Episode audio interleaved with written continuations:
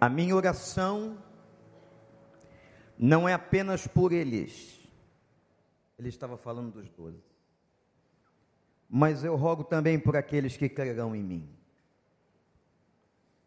Por meio da mensagem deles, para que todos sejam um. Pai, como tu estás em mim e eu em ti que eles também estejam em nós, para que o mundo creia que tu me enviaste. Dei-lhes a glória que me deste, para que eles sejam um, assim como nós somos um. João 17, 20 a 23. Uma das passagens mais fortes da Bíblia eu queria que você olhasse para mim e tentasse trazer toda a atenção do teu pensamento. Que Deus colocou uma mensagem no meu coração para eu lhes entregar. Que fala sobre a nossa unidade. E a gente precisa aprender sobre o que é unidade. Porque a gente pensa que sabe.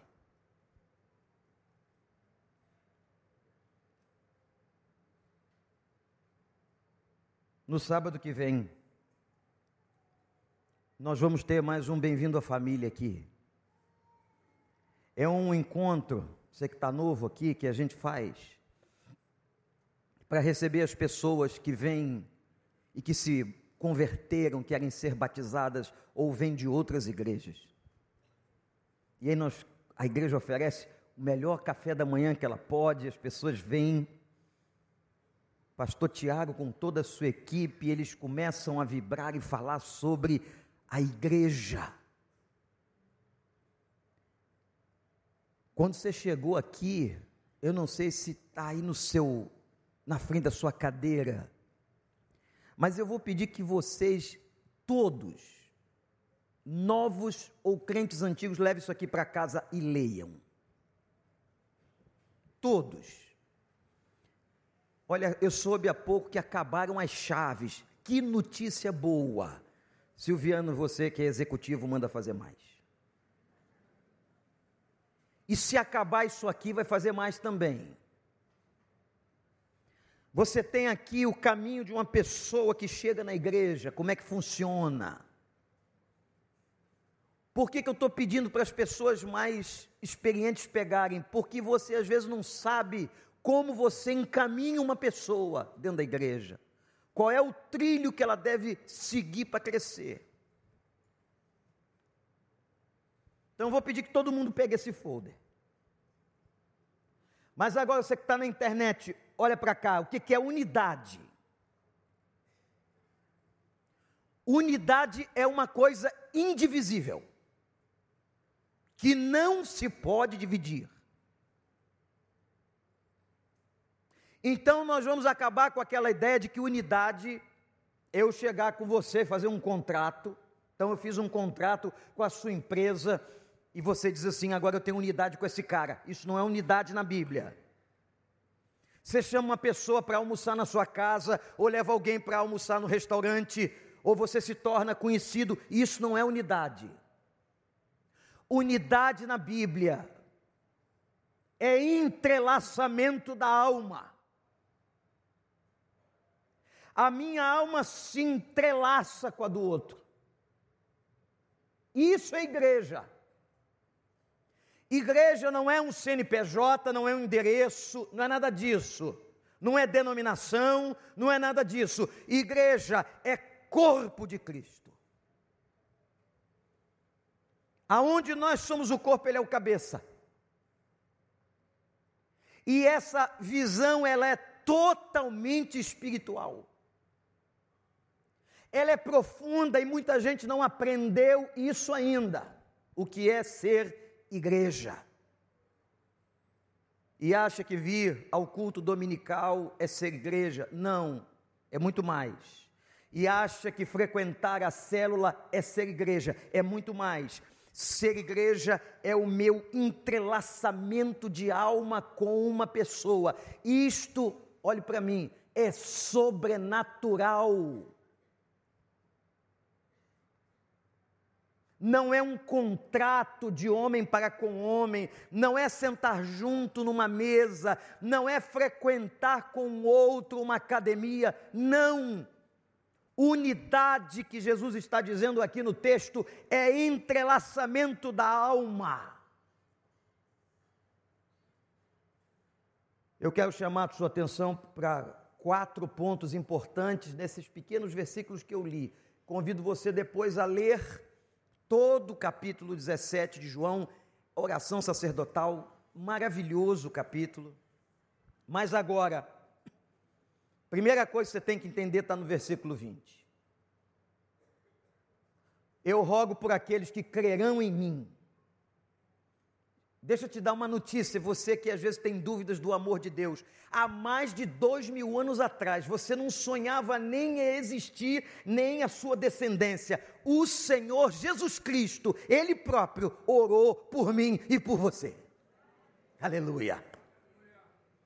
Ele orou por mim e por você, ele se importou e se importa conosco, ele soube e ele sabe todas as coisas. Jesus ama você com amor exede, isto é, com amor incondicional. Meu irmão, não saia daqui se achando órfão, não saia daqui achando que ninguém ama você. Não interessa como é que foi a tua história, a tua infância, como é que foi o teu passado. Eu quero deixar registrado aqui uma verdade espiritual: Deus te ama. Ele sabe exatamente a maneira que você precisa enfrentar suas dores, ele conhece tudo. Anota aí primeiro, Jesus orou por você. Então você vai dizer comigo assim agora. Vamos lá. Jesus orou por mim. Pode bater no peito se quiser. Jesus orou por mim. Mas fala isso sentindo e crendo. Jesus orou por mim. Segunda coisa nesse pequeno texto. Ele orou com um propósito. E o propósito dele era unidade. O versículo 23 diz que não era qualquer unidade, não. Ele orou para que tivéssemos plena unidade. Leia aí, verso 23. Não é unidade é meia bomba, unidade plena. O que Jesus está falando é totalmente contrário, gente, a cultura que nós vivemos. Isso que Jesus está dizendo é contra a cultura. Desde aquela época até hoje. E hoje muito mais. Nós vivemos num mundo absolutamente egoísta. As pessoas estão preocupadas com elas. É o meu celeiro, é a minha vida, é a minha história, é o meu dinheiro, é o meu trabalho. Quando Jesus fala em unidade, entrelaçamento de alma, numa coisa que ele criou chamada igreja, ele está fazendo ou falando de uma contracultura, isto é, tudo aquilo, biblicamente, que está indo contra a cultura deste século 21. Você é corpo, Irmãos, vamos entender uma coisa, olha para cá, isso não é brincadeira. Entrar numa igreja, vir fazer o bem-vindo à família, se batizar, pedir sua transferência de uma igreja batista ou uma aclamação vindo de outra denominação, não é só isso, tem mais. O Senhor está chamando a gente para um entrelaçamento de alma. Mas agora eu quero que você preste atenção, porque eu vou falar uma coisa muito séria tem um ser que não tem qualquer interesse em que você tenha unidade com outra pessoa e que você viva a plenitude da unidade. E esse ser é o diabo. O diabo trabalha por isolamento, anote isso. O isolamento é uma estratégia terrível de Satanás. Isolar a pessoa, por isso que a gente apela, se você pode sair da sua casa, porque tem muita gente que surfou na onda Covid-19, a fé estava fraca e permanece em casa sem precisar. Ela vai ao trabalho, ela vai ao shopping, ela vai à universidade, mas ela não vem à congregação. Ela não congrega, ela não entra num grupo menor, numa célula, ela não faz isso e ela recebe um isolamento, uma estratégia satânica. Olha para mim, guarda no seu coração. Quando você está mal, quando você está fraco, quando você está desamparado, é nessa hora, nessa circunstância que o Senhor coloca a igreja, gente do seu lado, irmãos do seu lado para te abençoar. Essa palavra está tão pejorativa, o negócio de chamar o outro de irmão, meu irmão, meu irmão, meu irmão, meu irmão. Ó, minha irmã. Mas essa palavra tem uma profundidade bíblica, teológica muito séria, Pastor Rogério. Por que, que eu sou irmão do outro? Eu não estou falando de uma confraria maçônica. Eu não estou falando de alguém que participa do meu clube, da minha academia. Eu sou irmão dele porque eu sou da mesma academia, do mesmo clube, da mesma loja. Nós chamamos o outro de irmão porque nós fomos gerados e regenerados, isto é, gerados novamente pelo mesmo Espírito.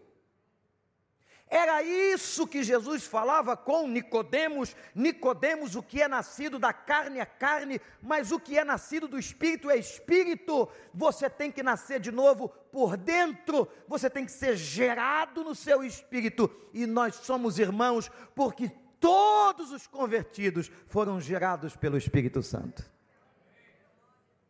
Quem é que foi gerado pelo Espírito Santo?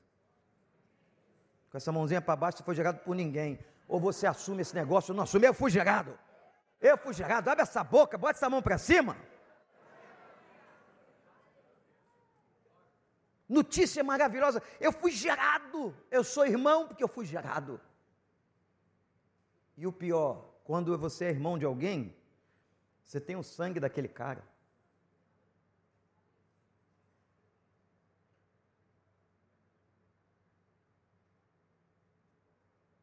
Você tem células espirituais da pessoa que está do seu lado agora. Mas Satanás quer tirar você e jogar você no isolamento.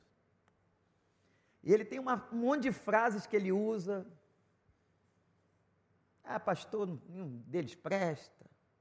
Eu vi não sei o que lá na igreja, fulano de tal não vale nada. Meu amigo, nós acabamos de cantar. Logo eu, é todo mundo aqui furado, é todo mundo aqui fraco, é todo mundo aqui pecador, é todo mundo aqui dependente da graça. Não tem ninguém aqui melhor do que ninguém. Nós somos, como diz o pastor Ivênio, nivelados por baixo. Nós somos gente fraca, carne fraca. Se não fosse o Senhor, ai de nós se não fosse o Senhor, é Ele que nos dignifica. Dignificar é a ação de tornar o outro digno mas Satanás vai continuar tentando isolar você. Provérbios diz assim: a pessoa que se isola busca seus interesses próprios. Quem se isola, quem se afasta, porque o Senhor nos fez gregários, o Senhor nos fez para andarmos juntos, para vivermos juntos, apesar dos nossos espinhos. Às vezes aquele melhor amigo, aquela melhor amiga é uma mala, é um cara chato. Se torna uma pessoa inconveniente para você, assim como você é inconveniente para ele. Mas olha, faz igual aquele casal de porco espinho. Como é que porco espinho casa? Como é que um porco espinho beija, beija uma porquinha espinha? Como? Eles encontram uma maneira, sabia? Eles vão tentando entrelaçar um espinho no outro para ninguém se machucar, até copular. Louvado seja Deus. Está rindo, Guilherme? É assim que funciona. Então, quando você tem um irmão com espinho, que todos nós temos espinhos, você vai tentar amoldar o seu espinho ao dele, mas vai se aproximar, sabendo que ele não é perfeito, assim como você não é perfeito e o Senhor, nesse relacionamento de unidade espiritual, vai trazer graça. Eclesiastes diz assim: o cordão de três dobras não arrebenta. Quem são as três cordas? É você, Deus e o outro. Quando você está junto, irmãos, a gente orou aqui 10 para as 9, 10 para as 11, vai orar 10 para as 7, não acabou, não, não dá para voltar mais para trás. Isso não é foguinho, não. Isso não é nem empolgação, não é isso não. O projeto é outro, hein? É avivamento. O projeto é um avivamento. Clamar ao Senhor que tenha misericórdia, que acenda. Gente com paixão por Jesus, gente servindo a Jesus, gente em unidade e gente se convertendo. Eu quero ver um dia que vocês todos vão levantar, ficar em pé lá fora e tudo isso aqui de gente nova, não crente, se convertendo a Cristo. E vocês lá fora. Mude pregava, 500 pessoas ficavam debaixo de um porão orando. Igreja do Senhor, Deus está nos chamando, Eclesiastes diz, sou um cordão de três dobras. Não arrebenta assim não. Mas o inimigo quer te isolar, não, não quer que você entenda a unidade espiritual. Ser uno. Guarda essa frase que eu achei fantástica, estudando esse tema: entrelaçamento de alma. A minha alma está entrelaçada com a sua. Primeiro, Jesus orou por nós. Segundo, ele orou com propósito. Terceiro, disse que ia falar quatro coisas. Desse textinho. Textinho. Jesus vai apresentar uma referência. Hum, aí o negócio ficou muito sério. Ele coloca um sarrafo numa altura. Como dizem hoje, o sarrafo ficou alto. A referência está alta. Sabe o que ele disse? Orando, que eles sejam um, assim como eu e tu, ó Pai, somos um. Misericórdia.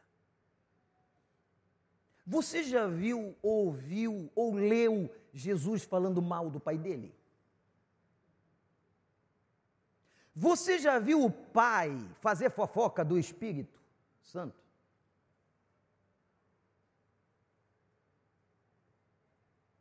A unidade, a proposta de unidade que a gente está recebendo, a referência, é a unidade do filho com o pai. A referência é a trindade. É muito elevado. Deixa eu dar aqui um exemplo para você meu irmão, minha irmãzinha, entre o que é unidade, para você entender melhor, e uniformidade. O que Deus quer de nós não é uniformidade, aquela aparência de que somos semelhantes. Por exemplo, o nosso back vocal hoje, dirigido com tanta competência pelo irmão André, ele está todo de verde. Estão cheios de esperança. Não sei por que disseram isso, eu estou repetindo. Está tudo verde. Não é o nome disso? Isso é uniformidade. Unidade não é apenas a aparência de que estamos juntos, é estarmos juntos na alma. O que Deus quer de nós é unidade. Quando a gente tem essa unidade aqui, as coisas menores desaparecem, gente. Os detalhezinhos, as picuinhas, as bobagenzinhas, não falou comigo hoje, nem olhou para mim na igreja. Isso é coisa de imaturo. É coisa de imaturo. Dos dois lados. De um ou de outro. Quando a gente entender que a unidade nasce nele, e que é ele que faz a gente entrelaçar a alma. O autor desse evangelho, segundo os teólogos, é o mesmo autor das três cartas de João. Esse João aqui. é o filho de Zebedeu. Ele escreve uma coisa linda. 1 João, capítulo 1, versículos 5, 6 e 7, ele diz assim: Se andarmos na luz, se andarmos na luz como ele na luz está, temos comunhão uns com os outros, e o sangue de Jesus nos purifica de todo pecado. Olha a seriedade do que João está dizendo. Se nós andarmos na luz como ele está na luz, eu tenho essa comunhão. É consequente. É consequente. Não tem jeito. Se eu ando na luz, eu tenho comunhão com ele. Eu tenho comunhão com meu irmão. Existe uma triangulação de unidade. Nós, o Senhor e o próximo. E o sangue, olha que seriedade, o sangue de Jesus nos purifica de todo pecado. Conhecia esse versículo? Quem lê a Bíblia conhecia. Você pode recitar comigo? Que diz assim: Se andarmos na luz, como Ele na luz está, temos comunhão uns com os outros, e o sangue de Jesus, o seu Filho, nos purifica de todo pecado. Aprendeu? Vamos dizer de novo como faziam os ensinamentos hebraicos? Vamos lá. Se, como Ele, temos comunhão e o sangue de Jesus.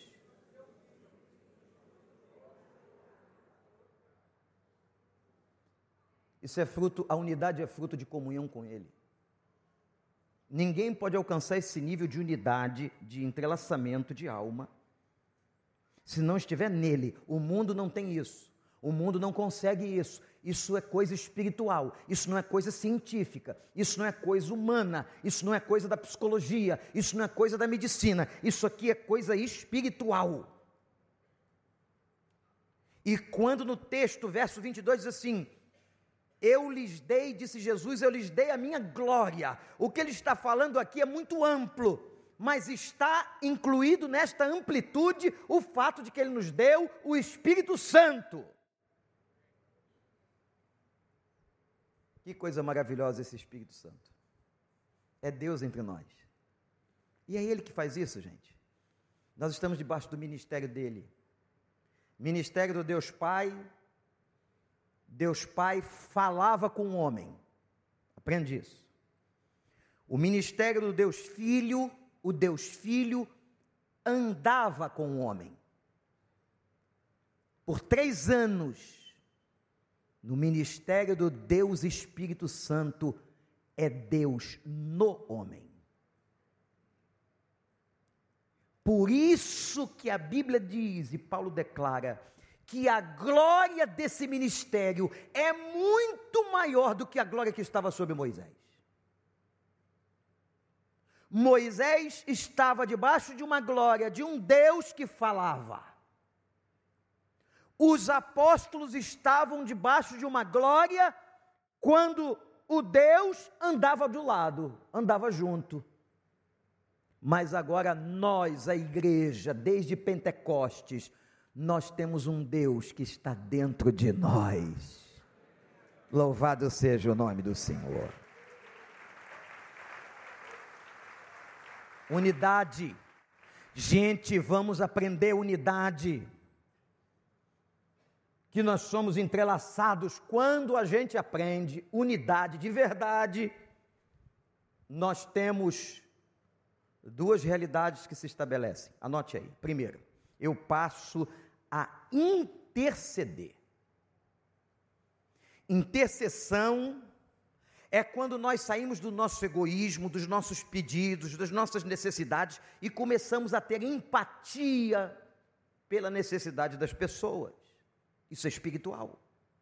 Eu não estou falando de empatia psicologicamente, eu estou falando de empatia espiritual. Gente, vocês já perceberam como é que nós somos egoístas, até orando? Tem gente que nem diz, Senhor, bom dia, eu vou aqui. Bom dia, Senhor, tudo bem? O dele é sempre bom, né? Senhor, bom dia, louvado seja o teu nome, grande. Não! Tem gente que começa assim, pai, abençoa, eu preciso, eu quero, vai lá, vem cá, como se Deus fosse um empregado da gente, como se a gente tivesse que exigir dele, meu irmão, meu irmão, Deus é Deus, submeta ao seu Senhor, tremam diante dele todos os povos, abaixa a tua cabeça, vai para o pó, entenda que Ele é Senhor e aprenda a interceder. E olha para mim que eu vou dizer uma coisa para você aqui que veio no meu coração, dada pelo Espírito Santo. Quem aprende a interceder se cura mais rápido. Ué, como é que é isso? É claro. Se você for conversar com qualquer cientista da psicossomática, ele vai te dizer isso quando você desfoca do problema, quando você não fica noite, dia, tarde pensando. Tem gente que só pensa naquilo, só pensa naquele sofrimento, só pensa naquela dor, e traz o problema, e traz de novo, e vai, e remói, e fica ali em cima do problema. Aquilo te piora, aquilo te adoece, mas quando você começa a querer servir, a ser útil, a ser relevante, a abençoar alguém, interceder por alguém, aí você desfoca de você mesmo, você coloca o foco no outro e, consequentemente, sem você esperar, Deus te cura. Deu para entender? Um dos primeiros movimentos práticos da unidade é a gente aprender a interceder. Aqui na igreja tem um monte de maneiras que você pode interceder, que você pode orar. Eu disse para os irmãos das nove, não sei quem encontrou um irmão das nove, eles saíram daqui tão bonzinhos. Espero que vocês saiam igual eles. Mas eu tenho os cultos da igreja, os cultos públicos, em que você pode vir orar, interceder, tirar o foco de você, orar pela sua igreja, pelos seus irmãos. Nós temos todo dia encontro da igreja nas células. Nós estamos preparando nossa área celular para receber todo mundo, porque uma igreja desse tamanho, ela se encontra nas células quando o Ralph Neighbor, ele trouxe pelo Espírito Santo essa ideia. Essa ideia tem base total na Bíblia, porque a Bíblia diz que nós somos corpo de Cristo e um corpo é formado por unidades microscópicas chamadas células. O conjunto das células faz o corpo. Não adianta você viver isolamento. Nós queremos fazer o que a nossa juventude está fazendo, os adolescentes estão fazendo. Eles assimilaram mais rápido, os jovens estão fazendo. Você, mais velho, precisa fazer. Nós temos que estar numa célula ali, aprender a orar uns com os outros, a abrir o coração, a ministrar. A expressão uns aos outros aparece dezenas de vezes no Novo Testamento. E aí vem uma outra coisa que a unidade nos traz, que não é só intercessão, a gente aprende a cuidar do outro. Agora você vai deixar só de cuidar das suas coisas, você vai tirar um tempo para cuidar de alguém. Vai tirar um tempo para pegar seu telefone, não só orar com outro, mas de repente você pode ajudar numa necessidade que é que eu vou fazer com a igreja desse tamanho, com tanta gente? Será que não tem entre nós alguém que pode abençoar essas famílias que vêm lá do Afeganistão? Será que não pode abençoar um irmão de uma comunidade carente do Rio de Janeiro, do Centro de Ação Social? Nós precisamos entender que nós precisamos cuidar. Teve um ano aqui na igreja, não sei se foi um ano ou se foram dois anos, que nós trabalhamos a ideia de cuidado, pregamos sobre cuidado e quando a gente cuida do outro, a gente não está preocupado com picuinha com o outro, com disputa com o outro, com carnalidade com o outro, a gente quer tratar do outro, porque ele é nosso irmão, ele foi gerado pelo mesmo Espírito, ele tem o meu sangue na sua veia espiritual. Olha, o que não falta aqui é, é trabalho para você fazer, cara. Esse negócio de vir só domingo assistir o culto, está furado. É assistir mesmo. Você virou um contemplador de culto. Isso cansa. Mas quando você vem prestar culto ao Senhor, e você pega tudo que recebeu e começa a dar, a abençoar, aí nós vamos fazer uma revolução, uma revolução de amor e de unidade em nome de Jesus. Por isso nós estamos trabalhando para reestruturar nossas células, nós vamos botar um, uma central ali que ninguém vai ter como não ver. Você vai se inscrever lá, você vai pegar esse folder aqui, tudo isso para que você não só se envolva, mas para que você comece a servir e você seja aquele servo que Deus deu dois talentos, você granjeia quatro, você tem muita coisa para fazer, tem trabalho para todo mundo que está aqui. No reino de Deus não tem desemprego. Aliás, no reino de Deus, não foi eu que disse, não. Foi o mestre. A seara é grande, mas os trabalhadores são poucos. Tem gente que não entendeu o que é evangelho, o que é ser servo. É tanta coisa para a gente fazer, tanta gente para ser evangelizada, edificada. A escola bíblica voltou hoje, né, Rogério? Tem mais de 400 pessoas inscritas. A gente sabe o que a gente fez essa semana? Um negócio de fé. É fé, só pode ser fé. É tanta, é tanta área para mexer, é tanta coisa, só que tudo que você mexe envolve dinheiro. É compra isso, faz aquilo, não sei o quê. Eu disse, não tem jeito. Eu pedi para o pessoal da administração, pastor Rogério, foram aqui no shopping do lado de negócios e foram conversar com o dono de uma escola. O senhor pode entregar as salas para a gente usar? A gente quer alugar porque nós vamos ter muito aluno da escola. O seminário do Sul mandou toda a direção para cá essa semana por causa de, da realização de um grande polo de teologia aqui na Zona Oeste. E eles acreditam que isso aqui pode ser muito grande, é muito trabalho. Eu vou fazer o quê? Eu vou dizer o quê para eles? E quando os nossos espias voltaram do shopping, voltaram com o coração alegre, com a boca cheia de alegria. Só mandei dois, não mandei os outros dez para não dar problema. Eu já sabia que eu tinha dez, eu mandei só os dois que iam trazer relatório bom. E os dois voltaram com relatório bom, eu disse isso. E eles vibrando, alegres, eu disse, agora só falta uma coisa, dinheiro. Mas o dinheiro está no bolso do povo e Deus vai mexer no coração. E nós vamos alugar essas salas para edificação de pessoas. Deu para entender? Para que essas pessoas frutifiquem, para que essas pessoas evangelizem, para que essas pessoas amanhã sejam missionários, amanhã sejam pessoas que no ministério pastoral, na área de adoração, porque é isso que a igreja faz. Ela prepara e envia, prepara e envia, prepara e envia. Está na Bíblia. Tem duas coisas que provocam unidade, que a unidade provoca. Repete comigo: intercessão e cuidado. Intercessão e cuidado. Quem sabe hoje você pode estar sentado. Às vezes as pessoas estão sentadas lado de um irmão, gerado pelo mesmo espírito, e nem olha para o lado, que situação esquisita. Tem gente com um problema, tem tratamento, temos psicólogos aqui, muitos, para te ajudar. Mas dá uma olhadinha para o lado, pelo amor de Deus, um minuto no culto. Pergunta essa pessoa o nome dela. Pergunta se você é meu irmão ou não. Se não for, pode ser. E se for, que bom que eu estou te conhecendo agora, que a família é grande, papai, o papai lá de cima tem filho aberto.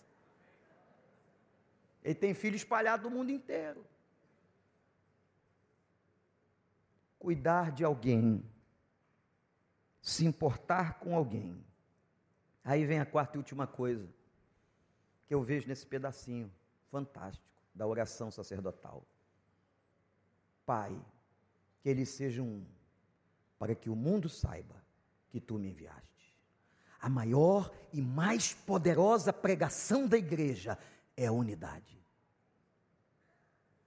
Eu posso fazer uma cruzada, eu posso trazer o ás da pregação, eu posso trazer o pastor mais evangelista do mundo, eu posso fazer uma reunião na praia de Copacabana, no Maracanã, no Morumbi, em São Paulo, eu posso fazer qualquer coisa. A melhor pregação da igreja é quando a igreja está unida em amor, todo mundo orando um pelo outro, cuidando um do outro, aí o mundo vai dizer: Eu quero esse Deus.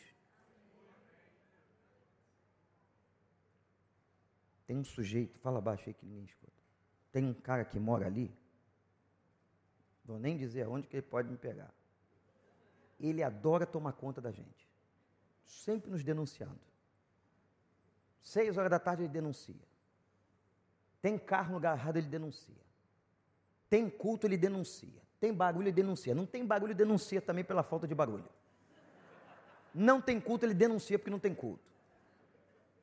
Esse cara vai se converter, porque quando eu gosto de gente assim, quando implica com a igreja, eu me lembro do, de um cara chamado Pedro que teve aqui.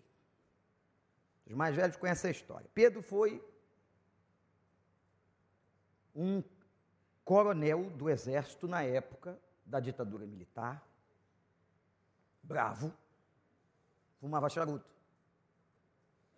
A mulher dele se converteu e ele tolerou a conversão da mulher dele, chamada Nalige.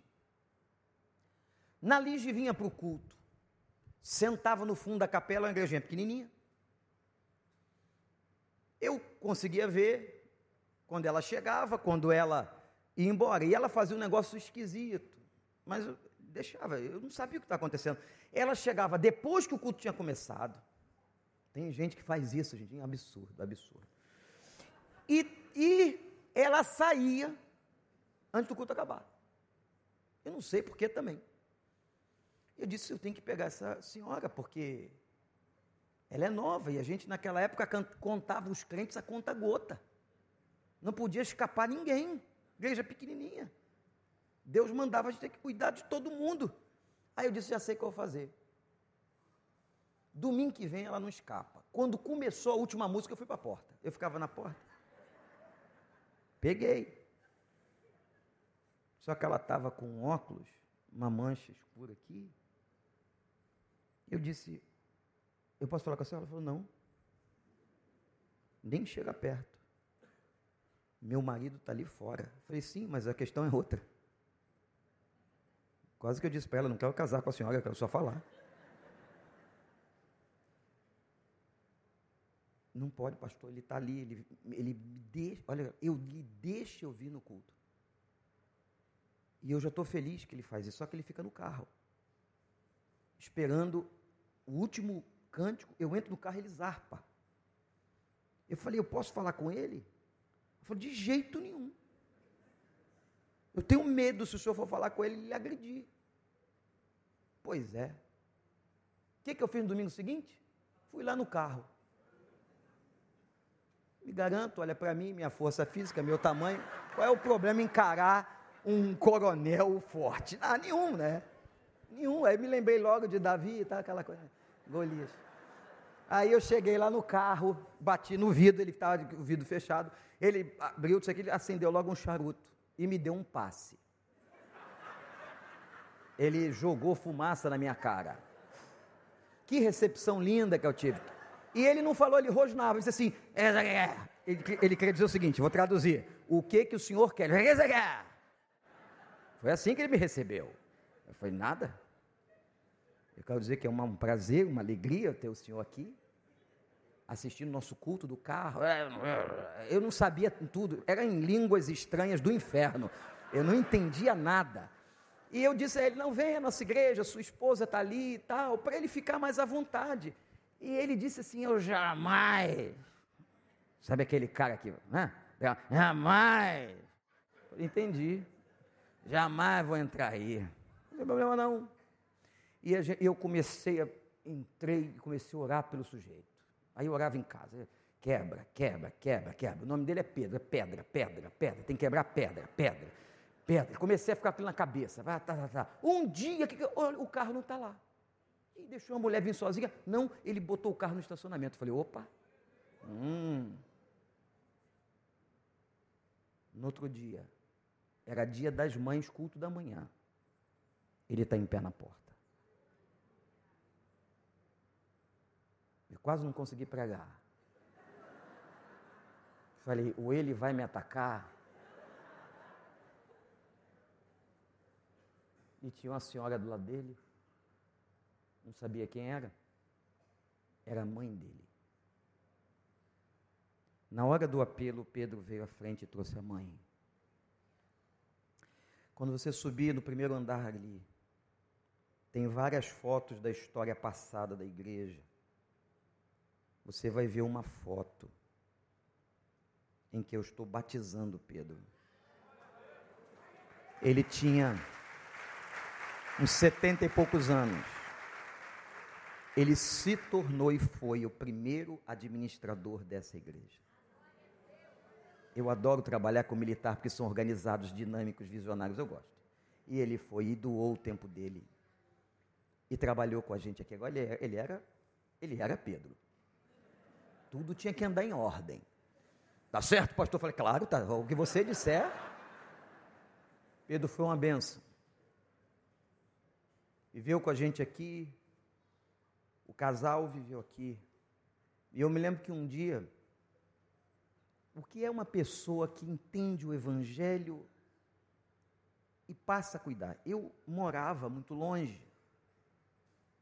Hoje é fácil, recreio tem um monte de acessos, o bairro é grande, mas eu fiquei 15 anos morando longe. E era pastor aqui. E eu tive um problema nos olhos. Eu não sei o que aconteceu, tive um, um negócio, feito uma alergia. E ele disse assim: Deixa eu cuidar de você. Ele me levou para uma clínica depois do culto da manhã em Botafogo. Lavaram os meus olhos, eu não conseguia tapar ou botar um tampão. E eu disse: Obrigado, Pedro. Aquele homem rude, aparentemente mau, ele disse: Você não vai para casa, não. Primeiro, que você não vai pregar de noite, não tem olho para pregar. Ele disse: É, Segundo, você vai lá para casa. Ele me levou para a casa dele. E eu dormi na casa dele dois dias e ele cuidou de mim. Pedro Junqueira. Sua esposa está viva, mora em Recife. Depois de alguns anos eles voltaram, ele já tinha mais de 80 anos, eles voltaram para morar perto da família dela. E o Senhor chamou Pedro à sua presença. Mas ela está viva. Se estiver ouvindo a gente, um beijo, Naná. A igreja tem que aprender a cuidar, encarar. Pai, que eles sejam um, para que o mundo saiba que tu me enviaste. Uma visita, e com isso eu termino aqui. Uma visita que fizemos a Israel, tinha um grupo da igreja. Tem gente querendo fazer outra, a gente vai, um dia faz. Mas nós fomos ao norte e nós vimos o Monte Hermon. Tem um milagre que acontece no Monte Hermon, no norte de Israel, fronteira com o Líbano ali, que tem gelo toda noite. Já pensou um país cheio de deserto, seco, e você ter só a mão de Deus, né? A mão de Deus. E o gelo está ali todo dia, todo dia. Quando vai amanhecendo, o gelo derrete e toda a água que desce do Hermon ela vai sendo canalizada para o rio Jordão, que nasce lá no norte e acaba lá no sul. Olha para a geografia bíblica, lá no Mar Morto. Aí eu me lembro do Salmo 133 que diz assim: oh, quão bom e quão suave é que os irmãos vivam em união, é como o orvalho do Hermon que desce e ali, quando a água corre, o Senhor dá a vida e a vida para sempre. Onde tem o rio do amor, onde tem rio de unidade, onde tem a graça da bênção de Deus, existe vida. Quão bom e quão suave é que vivamos em unidade é como um monte Hermon, e ali vem a água que alimenta o Jordão, o Jordão atravessa Israel inteiro, e quando vai atravessando, todo lugar que tem o rio Jordão é verde. E o salmista disse: Ali o Senhor ordena a bênção, porque tem água que desce do, do Hermon. É bênção de Deus. Toda vez que a igreja vive unidade, a vida de Deus se manifesta. Pai, que eles sejam um como eu e tu somos um. Levanta o sarrafo. Vai cuidar de alguém, vai orar por alguém, sai de você mesmo. Sai de si mesmo para cuidar de alguém. Para de ver só o seu umbigo, olha para o outro e Deus vai curar você. Deus vai te abençoar. Deus vai te dar graça e misericórdia.